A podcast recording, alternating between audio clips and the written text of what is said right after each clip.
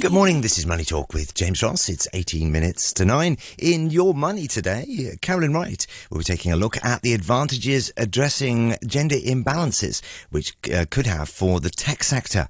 Good morning, Carolyn. Good morning. While diversity in the workplace may have vastly improved over the years, there are still problems in the tech sector. Just a few weeks ago, senior mathematician and CPPCC member Yuan Yaxiang told Xinhua that a lack of women leaders in major science research projects and decision making is worrying. Nina Cheng is APAC Director of Client Business Management at Payoneer, a payments company here in Hong Kong. She's also worked at big tech names like Facebook and Apple in the US, China, and here.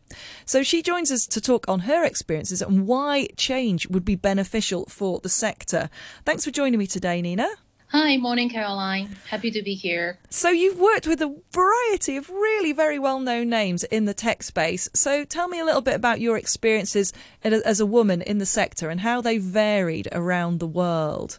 I was first generation American Chinese who educated work in the US for over 14 years before I relocated back to Asia to take on a more senior leadership role in fintech.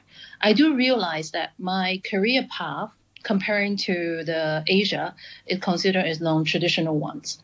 And also, I realized that, that when there even there is an equal opportunity presented, the decision-making process among the men's and women's in Asia, it could be very different. So my career journey started as uh, in US. I didn't really quite focus climbing up the career ladder from, from one industry. I took the time and gained my experience in various different functions and industries. That's why you can see I came from AgTech, retail, and now I'm in fintech role. So this may not be a common career progression in Asia, as people working in the same industry like banking and financial service, they just moving up their career within their same sector, right? So the second Second part is the even though the given the equal opportunity is presented. So in the most of the U.S. tech company, uh, especially public listed, they have embedded diversity, equality, inclusion as a part of their corporate DNA. And as Payoneer, I'm at Payoneer, we have about 51% women in the leadership role across the globe. So we are actively creating that kind of awareness to promote female entrepreneurship in our both customer and supplier group even, right? So that's kind of a little bit different. I learned one lesson from my recent years. Even though there is a, let's say, a promotion, right, with a relocation opportunity presented equally to to two candidates, one male and one female, they have a similar family structure and background. The decision making process for them, as a man, as a husband, as a father in the family, versus a woman, a wife, a mother in the family, it motivates them very differently. So it, it, all incentivized based on their culture and family values. So I understand the gender parity is very much exists today globally, especially in fintech. Most of the C level leadership are male, and some has to relocate it from their home countries.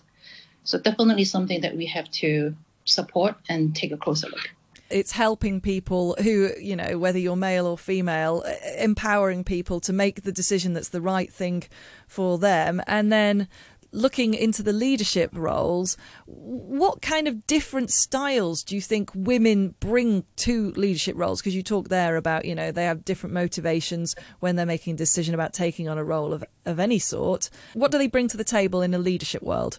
Mm-hmm. Sure. I mean, I can use myself as example, right? In my early stage as a leader, I, well, my definition of leader doesn't have to be bound by a title. I remember at the time I was transitioned between an individual contributor to a people manager. I remember I was very proactive. Uh, I would go out of the way to learn and get different people involved and buy-ins to solve a problem. So it would say I was very focused on driving results and then how to get influence across the board. So gradually, the kind of problem I was solving became more and more complex, and more and more people got involved. Until one day, my boss called me into the room, uh, not so much about the surprise of the layoff, but more about the positive uh, side to give me an offer and promotion to become a people manager, to lead an R&D team with a group of advanced engineer and PhD. To be honest, at the time I was very excited, but also overwhelmed and nervous. I think this is a common uh, symptom as a female young leader will have kind of self doubt and yeah. then couldn't help but wonder why me, right? I hope the audience can reciprocate that. But now I'm a global leader in the fintech in a super fast environment and then things constantly changing and evolve. I'm still learning, right? I'm still learning better ways to manage the changes, how to deal with the ambiguous situations, how to manage the difference in terms of culture, people, levels of expectation, you know, you're managing above, across, and below. How to inspire, motivate a diverse team, and then to influence the team to become more productive and and then able to contribute more, right? So I would say I have become more situational leader nowadays. And then I believe all these traits, the valuable traits as a woman leader could bring up to the table. So you talked there about inspiration. Let Let's talk a little bit about that and how when you were offered a promotion, you were almost kind of surprised and said, like, "Oh, oh, me? Uh, how do we how do we inspire confidence in nurturing new female talent and and give them the mentorship to make them? No, I deserve this. I have worked for this, and I'm the right person for the role." That's a very common question, right? uh, yeah, I think mentorship well, having a mentor in life in general is super important. It can be professionally, it can be personally. But just mentorship in career, I think you could create kind of like a safe space, safe environment to share career experience and kind of gain different perspective from higher level. Oh, when I'm in an individual contributor, I couldn't I could have seen as a people manager what would have seen as a people manager, as your career become more senior leader, there's a different level of clarity, right? So being a mentor to give out that kind of insight to help the younger leader, that is very valuable and very super important. It could help them to navigate and overcome their career obstacle and then make a better career decisions. But on the other hand, I think not only mentorship is important, I think allyship like especially we're talking about uh, uh, the gender parity as a part of the DEI, allyship among the leaders, including men, are also very important. Um, we need to support each other to remind and ensure the diversity, equality, inclusion, opportunity is equally presented and promoted in the workplace. So as I'm trying to mention, the both supply side and demand side also have to factor in to help promote the women in tech looking back on your own career, you, you've obviously you've worked in a variety of different fields, so you've got a lot of experience.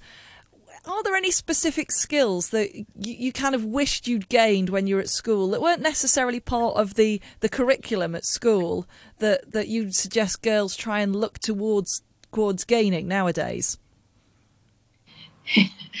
That's an interesting questions. If I could have, would have, go back to my early age and then I can redo. I think I would definitely focus more and take on history and journalism. Okay. That's because I have a science background and degree in both uh, undergrad and master. And then I now we are living in the digital era where the leadership become more transparent in front of the public, right? So definitely I want to become a better influential leader and great storyteller those are the two things that I would probably want to get to to gain more skill at. So let's say look to the future now. What would you like to see changing for the next generation of female tech leaders to make their journey easier, maybe than yours has been?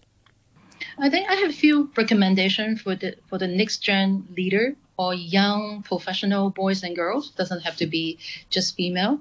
Just to stay curious stay curious to learn and gain more capability when they're in early stage of their career life, especially in the tech field, right? Is is very fast paced and is cutting edge. We need to equip ourselves become more adaptable and able to become more flexible to adapt the change, right? So we can have a better, stronger tolerance and build confidence and courage and not so too easy to feel intimidated by the change or any setback and rejection in lives. That what I would like to see in the future leader to have. Inspiring words. Thank you, Nina, APAC Director of Client Business Management at Payoneer. Thank you, Nina. Thank you.